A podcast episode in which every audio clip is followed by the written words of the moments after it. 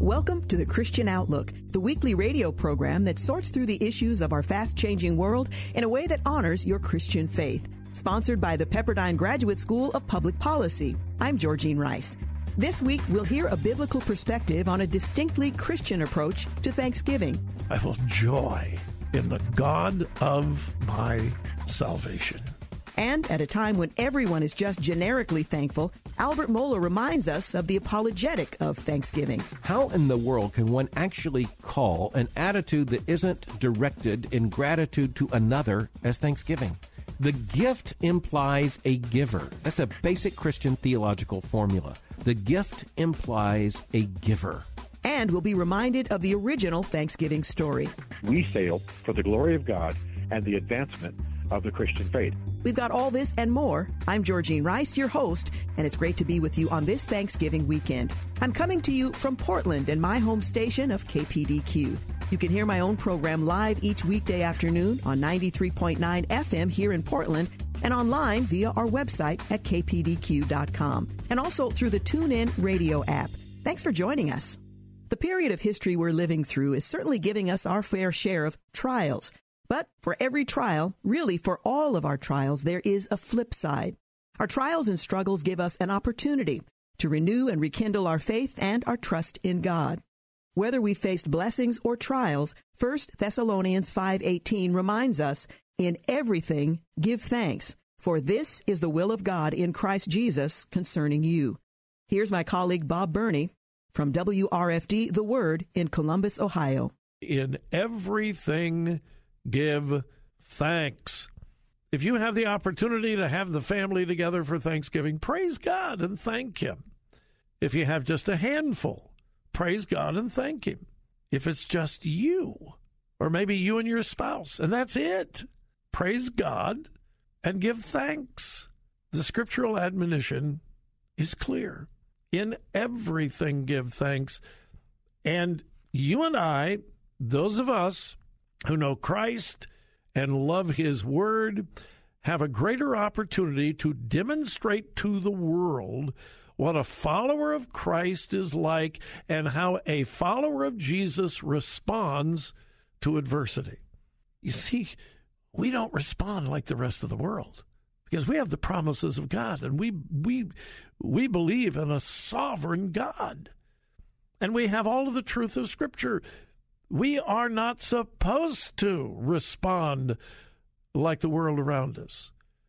Despair should not be a part of our vocabulary. Disappointment, of course, that's natural, that's human. Is it sin to be disappointed that things may not be the way they usually are or the way we want them to be?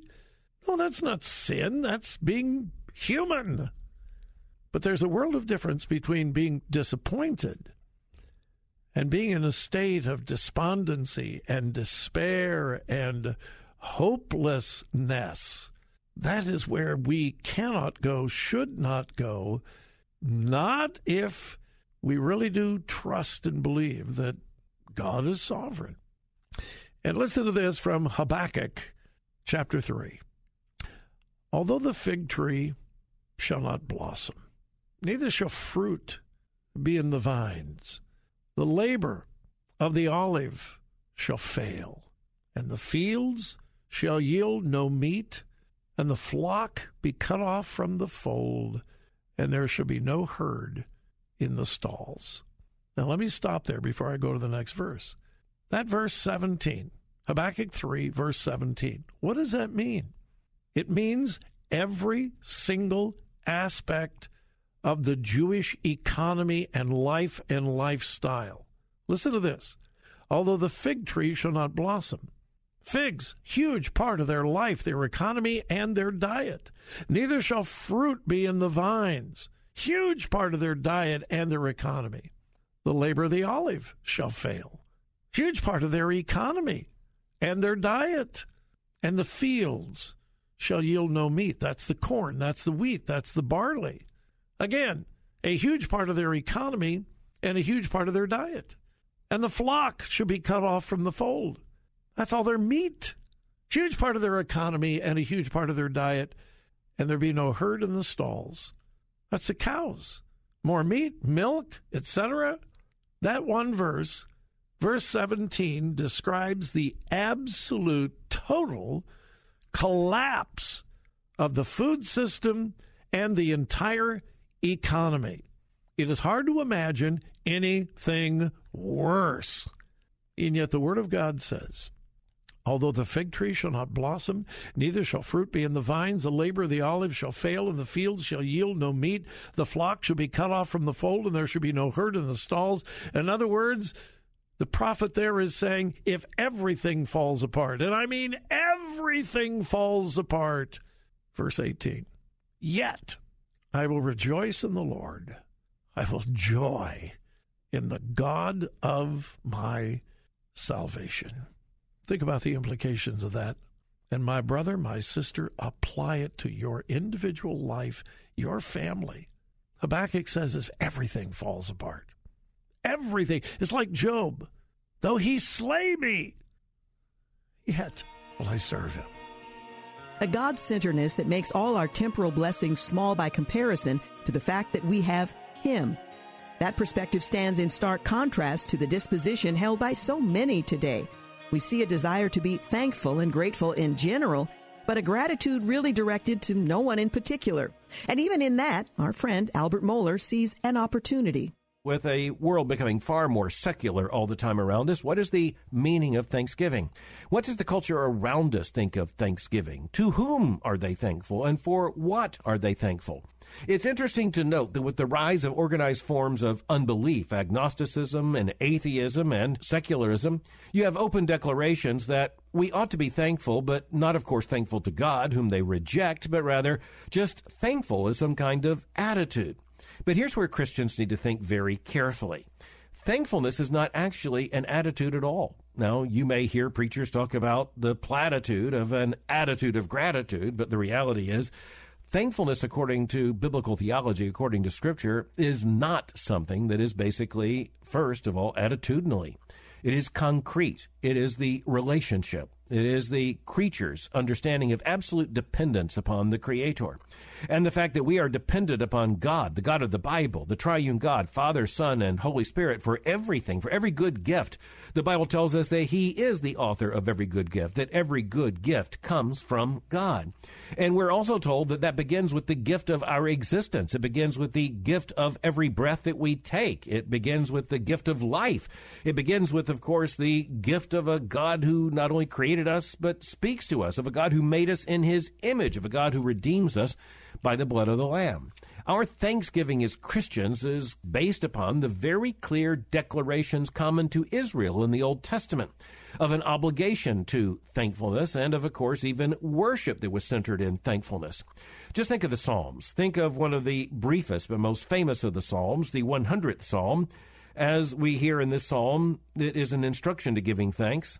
Make a joyful noise to the Lord, all the earth. Serve the Lord with gladness. Come into his presence with singing. Know that the Lord, He is God. It is He who made us, and we are His. We are His people and the sheep of His pasture. Enter His gates with thanksgiving and His courts with praise. Give thanks to Him, bless His name. For the Lord is good. His steadfast love endures forever, and His faithfulness to all generations. Now, in just those five verses of this one psalm, the 100th psalm, you have an entire theology of gratitude. Let's look at it. Our Christian worldview based upon Scripture has to be a worldview of thankfulness, a worldview of gratitude. But what does that look like? Well, the psalmist begins by praising God, make a joyful noise to the Lord, all the earth. This is about worshipers who are gathering together. The implication here is the temple, but of course, it is also to the cosmos as itself a temple of God's glory. We are the inhabitants of the habitation that he has made for his glory, a temple, which is the entire created order, the cosmos. As we worship God, we are then told to serve the Lord with gladness. There is an eagerness here. We are to come into his presence with singing. There is celebration. But then there is the declaration of God's identity in verse 3. Know that the Lord, he is God. Now, what does that mean? Is it just a declaration? We know who he is. The Lord God of Israel is God? No, it means he is God. That means he is the beginning and the end. That means that he is the author of everything. That means that there isn't an atom or molecule in existence that cannot and must not trace its existence to the fact that he is God. It means that he is indeed the sovereign over all the cosmos that he has made. But then, of course, this is speaking of humans, where the psalmist says, It is he who made us, and we are his. Just think about that. God made us, we belong to him, and of course he made us in his image.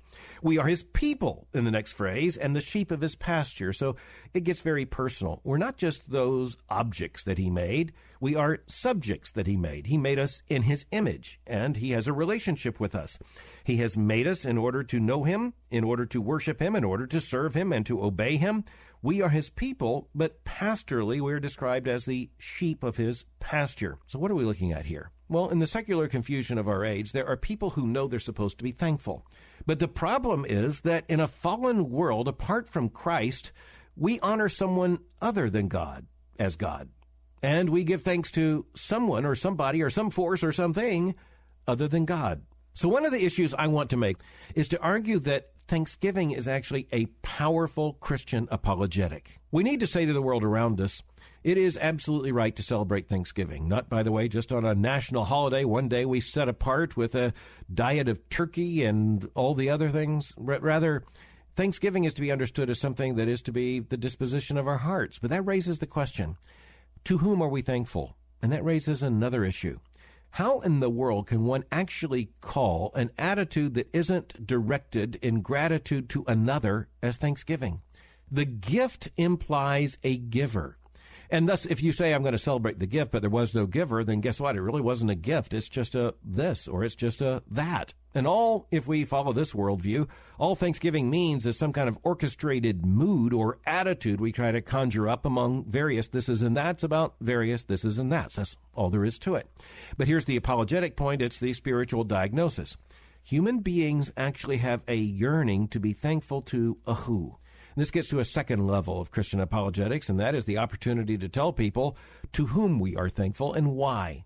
We're thankful that God has made us, that He made this world, that God made us in His image. We're thankful that God has given us such good gifts. He's the giver of every good gift. We are thankful for the honor of knowing Him in Jesus Christ our Lord, and we're thankful for the salvation that He has accomplished for us. We're thankful for our adoption in Christ as His joint heirs. We are thankful for the fact that we are made for glory and made for eternity. We're thankful for the opportunity to know Him. And that means the opportunity and the mandate, not only as we have seen in the 100th Psalm, but as we see in the very first chapter of Romans, to honor God and to give thanks to Him. Coming up, the real story of Thanksgiving. We sail for the glory of God and the advancement of the Christian faith. The Christian Outlook returns in a moment. The Pepperdine Graduate School of Public Policy believes in the calling to politics and public service. As one of the few programs of its kind based at a leading Christian university, we prepare students for exciting careers in this vital arena through a curriculum that combines rigorous study of America's founding principles with the latest tools of policy analysis. The application period for fall 2022 classes has begun, so find out more at pepperdine.edu/spp. That's pepperdine.edu/spp. And Thanksgiving Day for the rest of my life. Welcome back to the Christian Outlook. I'm Georgene Rice. Thanksgiving really shouldn't be a controversial holiday, but like so much else in our nation and culture today, it is. Well, some want to recast it as a day to live a Zen like peace and tranquility with a sort of undirected gratitude. While others have tried to flip the script, so to speak. On Thanksgiving, we're giving thanks to Native American peoples. Well, the real story and the real holiday is so much better. Stephen Mansfield is a prolific author of some 20 plus books.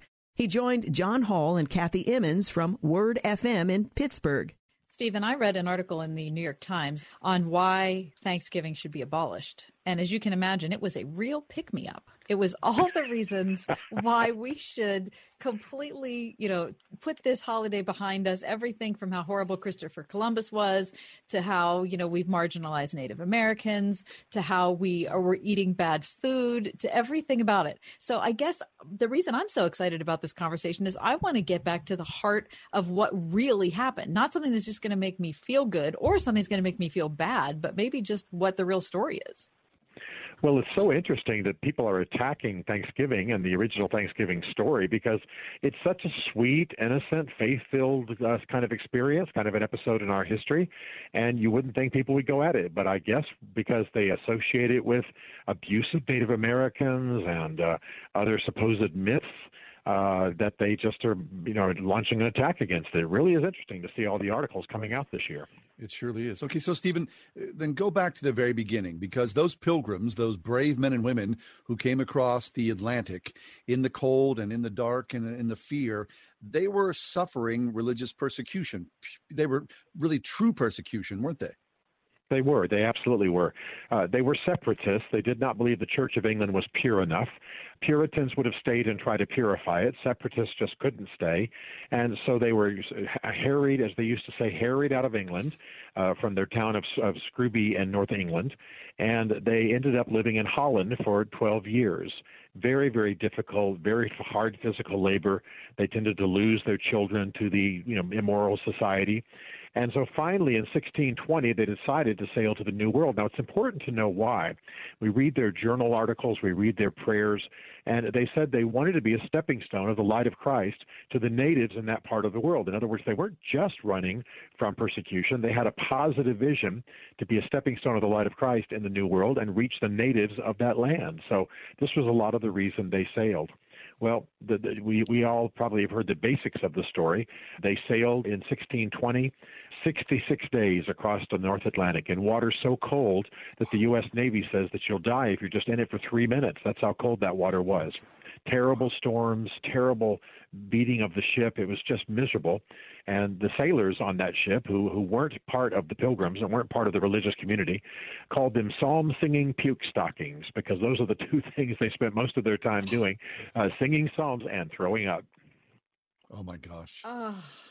Okay, so those men and women, uh, because the trip was so arduous, several of them or more died on the journey just before they even hit American soil, right? One died just about the time they hit American soil, and uh, it was it was pretty miserable. Now, now that's just among the pilgrims. There was another one who died, who was one of the sailors. In fact, he was the one who most called the pilgrims psalm singing puke stockings.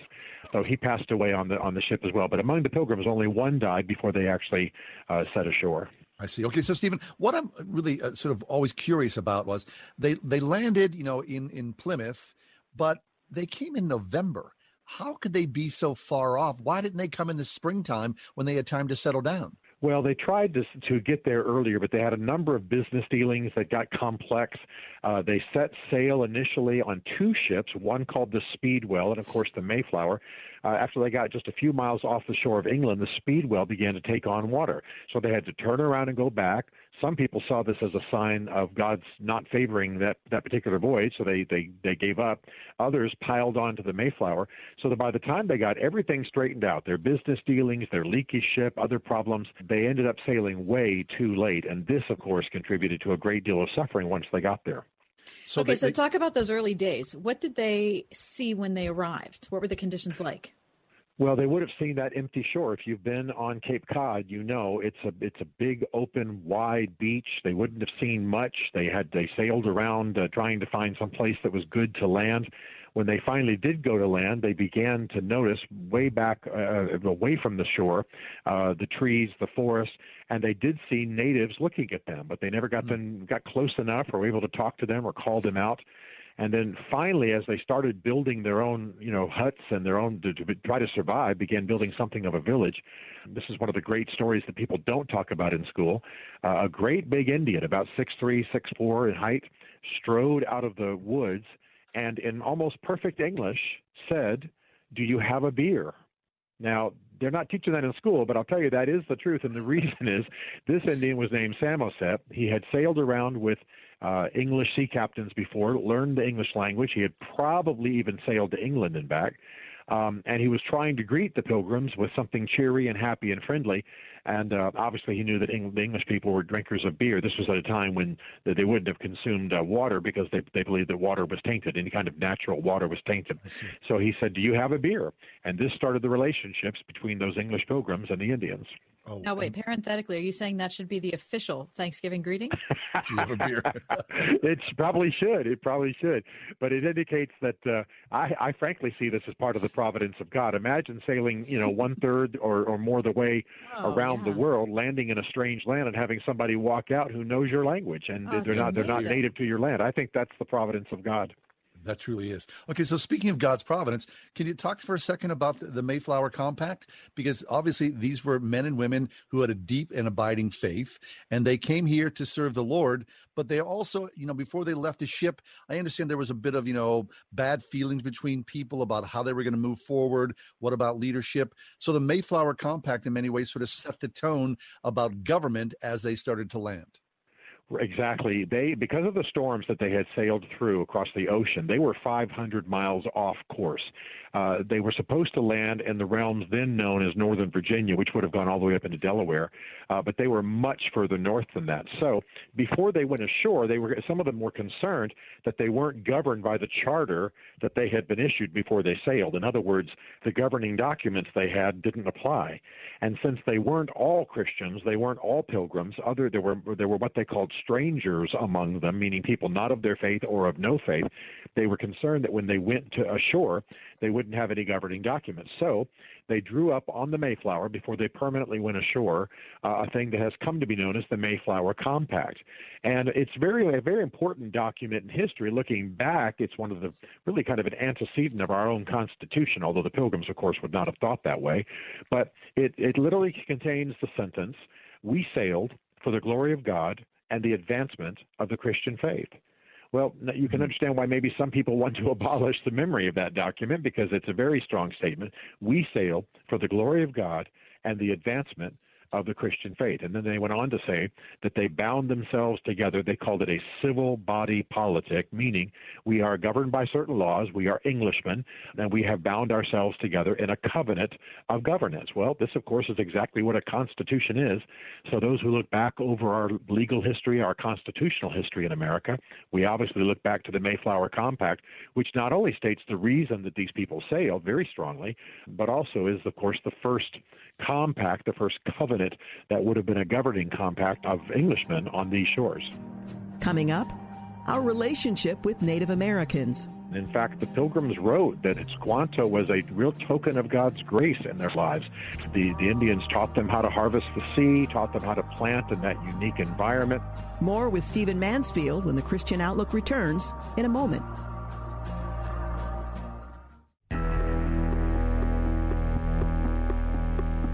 Welcome back to the Christian Outlook, brought to you in partnership with the Pepperdine Graduate School of Public Policy. Learn more at publicpolicy.pepperdine.edu. I'm Georgene Rice. When we turn the clock back all the way to 1620 and look at the Thanksgiving meal that laid the groundwork for the holiday we celebrated this week, we're met with the issue of the forefathers' relationship with Native Americans. We shouldn't try to whitewash the history of our predecessors' treatment of indigenous peoples here in the North American continent, but neither should we give in to contemporary caricatures of those relationships. Let's return for a few more minutes with Stephen Mansfield, with John Hall and Kathy Emmons. Talk about the relationship between the Pilgrims and the Native Americans. It seems like, as I said, there are not just the New York Times article I read, but a ton of articles right now about how this is why Thanksgiving should be put behind us is that the white man's behavior to the Native American is so wretched that the holiday should be scrapped. Well, this is one of the sillier things I've heard historians say. The fact is that when the Pilgrims first arrived, those from the Mayflower, that the natives, Samoset and his friend Squanto, who is so famous, especially among school children, were very fast friends. And in fact, the Pilgrims wrote that Squanto was a real token of God's grace in their lives. The, the Indians taught them how to harvest the sea, taught them how to plant in that unique environment, taught them how to survive the winter. I mean, half of them would eventually starve in the starving time, partially because they had arrived so late with such poor provisions. But the natives are responsible, they said, the pilgrims said themselves, for keeping so many alive. What historians point to is that later, decades and decades later, there was a war. In 1675, notice that that's 54 years after the Thanksgiving that we're talking about, okay. Uh, okay. there was a thing called King Philip's War between whites and Indians. Interesting, but that was 54 years later. Exactly. And so they point Okay. to that war. And then, of course, they say, well, the whites and the natives didn't get along. But that is not the way it was initially. And by the way, by 1675, most of those who had sailed on the Mayflower had died. So, in other words, that initial generation had a wonderful relationship with the natives and uh, attributed them as tokens of God's grace. It wasn't until almost 54 years later that a war broke out. That was over other issues, different issues, and amongst a different people. So I think it's a, a little bit unfair to, to blame the, the founding generation for what took place almost a half a century later. So the angst, Stephen, between the white man and the Native American um, developed over time? It did develop over time, and it, it had to do with all the things that you can imagine. It had to do with land and territory and alliances with other Indians. The Indians in the area, all the tribes, certainly saw the Pilgrims as superior. I don't mean racially, obviously, but I mean in terms of technology, in terms of their guns, their weapons, their their science, etc. And so there became great questions and contests and tensions over who are they allied with and who, who's closer to the Pilgrims, and if a certain tribe gets closer to them, will uh, other natives will attack them. And eventually, of course, this all launched into a huge war, as I say, King Philip's War. King Philip was a, was the English name of an Indian chief uh, in 1675. So uh, that war was quite bloody, and and uh, yes, there were decapitations, and yes, there were dismemberments, and yes, it was horrible, as war often is.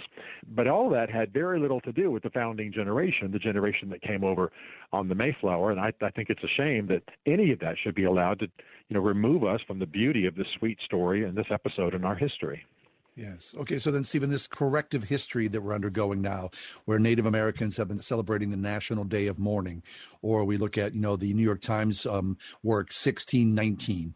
So different people have different stories of their immersion into American life and culture. But it's important to know this beginning sort of story of who we are as people because there's pushback now and it may be in danger of disappearing. It absolutely is in danger of disappearing, and I, I, strongly recommend that those listening to us right now do on their Thanksgiving Day what they often did in New England, and many of them still do. To remember that starving time at Plymouth, when there were only five kernels of corn, many in New England observed the tradition of putting five kernels of corn on each plate at the Thanksgiving dinner table just before the food was served. Mm. And that then was a moment of prayer and reflection, remembering the starving time, remembering the pilgrims and others who had suffered for this country and suffered for the faith in this land. And I want to say quickly, I don't at all take lightly the fact that there was a kind of a Holocaust ultimately visited on Native Americans in, in this country. There's no question there were betrayals. There's no question there was slaughter. There's yes. no question there was unrighteousness. And in a sense, this did begin with Columbus and did sort of begin with the Pilgrims. Now, I say that it began, you know, people point at Columbus and say, well, look, he, he brought diseases to the Indians uh, were in the islands he visited. Well, this was long before we understood about microorganisms or diseases. He didn't know what he was doing. He didn't bring a Holocaust on purpose. And the pilgrims, as we've already observed, intended to come and be a stepping stone of the light of Christ to the natives in this part of the world. So there's no question there's a Holocaust that happened with Native Americans. But to lay that on the pilgrims, to lay that even on Columbus, is a little silly. They simply were exploring, they simply were trying to do good.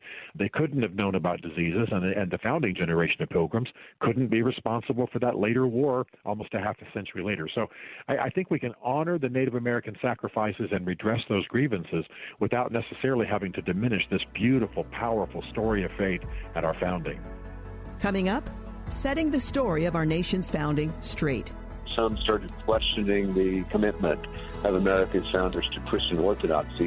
When the Christian Outlook returns in a moment, stay with us. The Pepperdine Graduate School of Public Policy believes in the calling to politics and public service. As one of the few programs of its kind based at a leading Christian university, we prepare students for exciting careers in this vital arena through a curriculum that combines rigorous study of America's founding principles with the latest tools of policy analysis. The application period for fall 2022 classes has begun, so find out more at pepperdine.edu slash SPP. That's pepperdine.edu slash SPP. Welcome back to the Christian Outlook. I'm Georgene Rice. The tendency to distort or recast the origins of the Thanksgiving holiday is really one part of a larger picture. What is the true role of Christian faith in our nation's founding? Well, depending on who you listen to, you may be led to believe they were almost all deists, or conversely, they were all Bible believing Christians. Mark David Hall of George Fox University set out to answer that question in his book, Did America Have a Christian Founding? Separating modern myth from historical truth. He's a good source to turn to in order to set the record straight. Mark David Hall was a guest on my program. In the introduction, you write scholars and popular authors routinely assert that America's founders were deists who desired the strict separation of church and state. Let's begin with the question why is it important in the 21st century for us to explore this question and to understand it in its historic context? Yeah, that's a great question. I think to begin with, it's important just to have history right. We want an accurate account of history for its own sake. As well, I, I think James Wilson pointed out as a Supreme Court justice in the 1790s that good regimes sort of naturally pull people back to the first principles upon which the regimes were founded. So I think it's important to um, reflect on these principles and to try to remain faithful to this wonderful constitutional order that was bequeathed to us. As well, the U.S. Supreme Court has made it crystal clear that we, the U.S. Supreme Court justices, must interpret the First Amendment in light of its generating history. And so the answer to these questions have, has very mm-hmm. important implications for law and public policy. The notion that America had a Christian founding has become uh, controversial. Why is this question controversial today? And when did that controversy, if you will, begin? I think it began in the 19th century where some um, authors, not too many, but some started questioning the commitment of America's founders to Christian orthodoxy. And then, uh, probably more prevalent in the 19th century, a number of popular authors asserted, maybe a little bit too strongly, that no, no, no, all of the founders were wonderful, pious Christian men.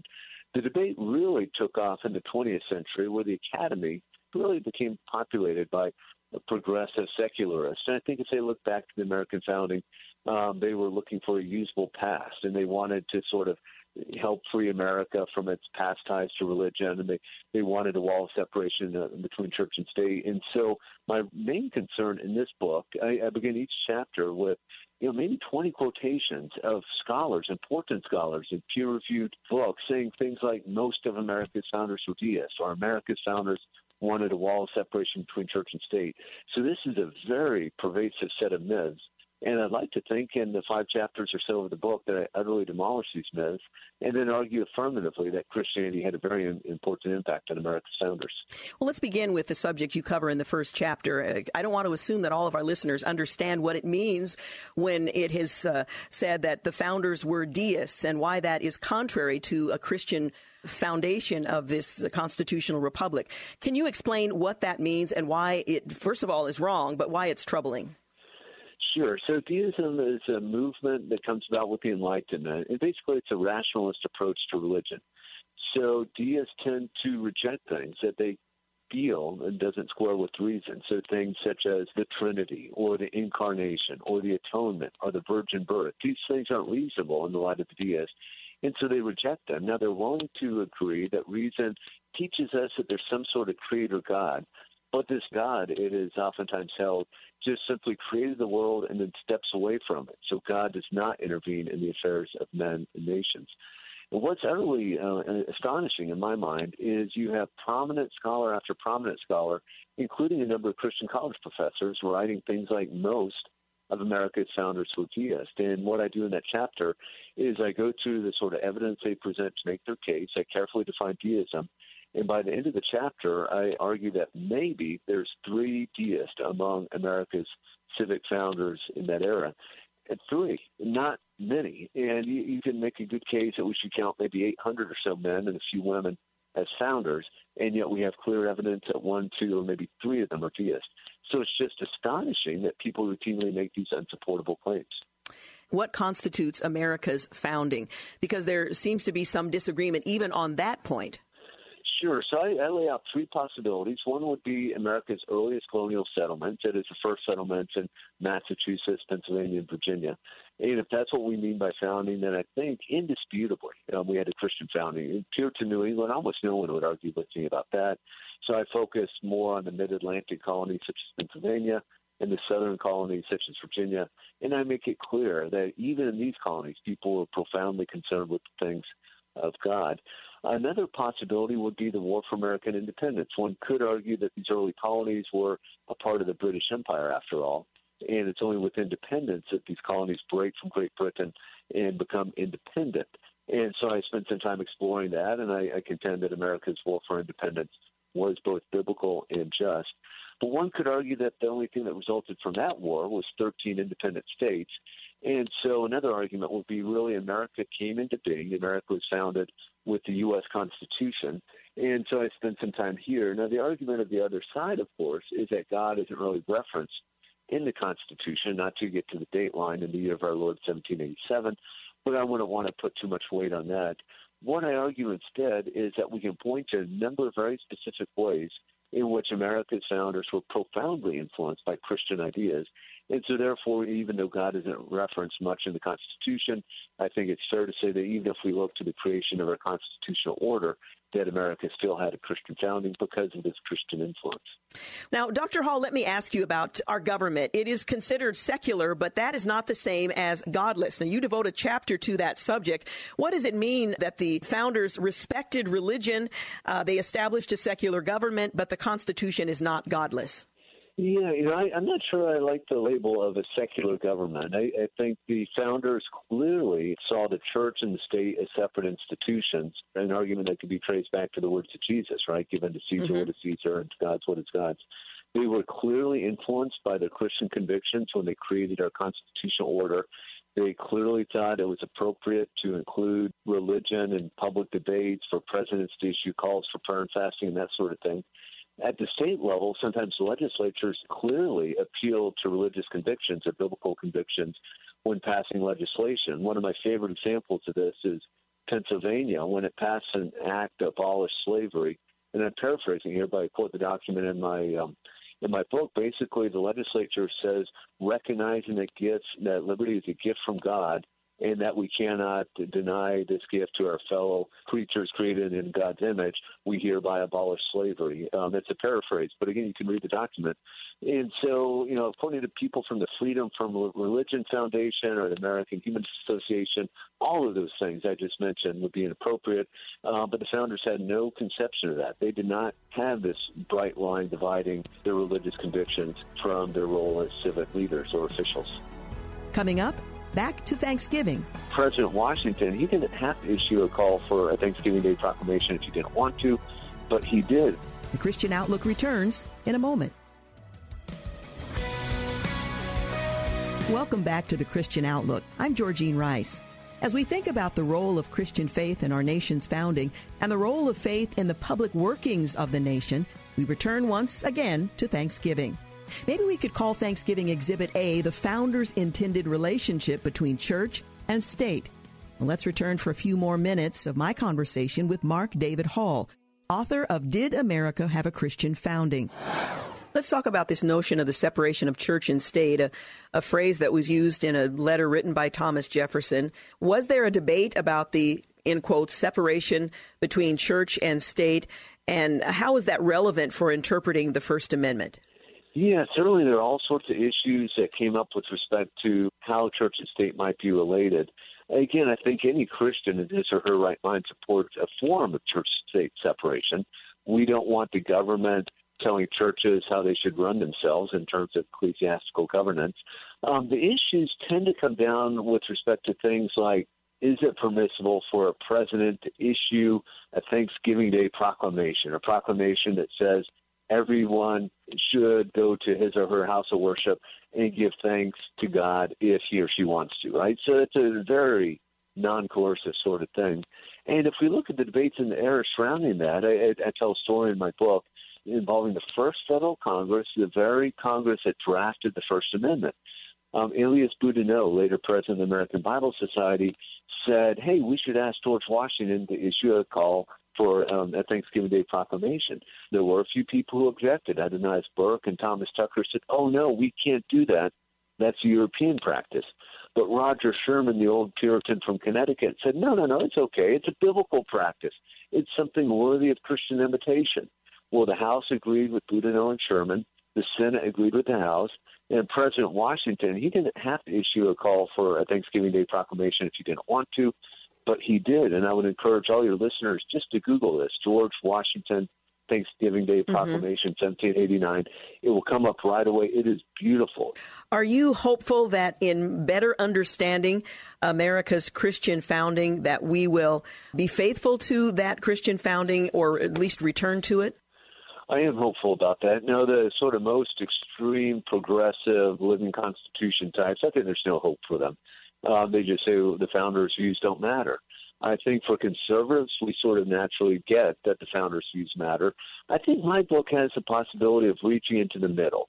People who kind of like the rule of law, who don't think judges should make things up willy nilly, who want to have an accurate account of America's history. So I think if they would read this book, they would come away with a much greater understanding of Christianity's role in the founding, what the founders intended with respect to um, church state relations, and especially, we haven't talked much about religious liberty, but the founders were profoundly committed to religious liberty for all Americans, not just for Christians, for Jews and Muslims and others. And I think that's an important um, tale that we have to tell today in this day and age where religious liberty is under such assault. I hope and trust your Thanksgiving weekend has been blessed. Thank you for joining us for the Christian Outlook. Remember to subscribe to our podcast on Apple Podcast, Stitcher, and Google Play, and never miss these and other great conversations. Thank you for joining us today.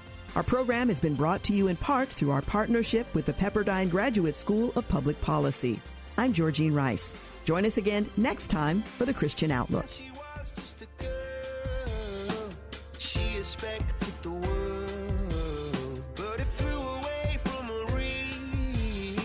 She ran away in a sleep.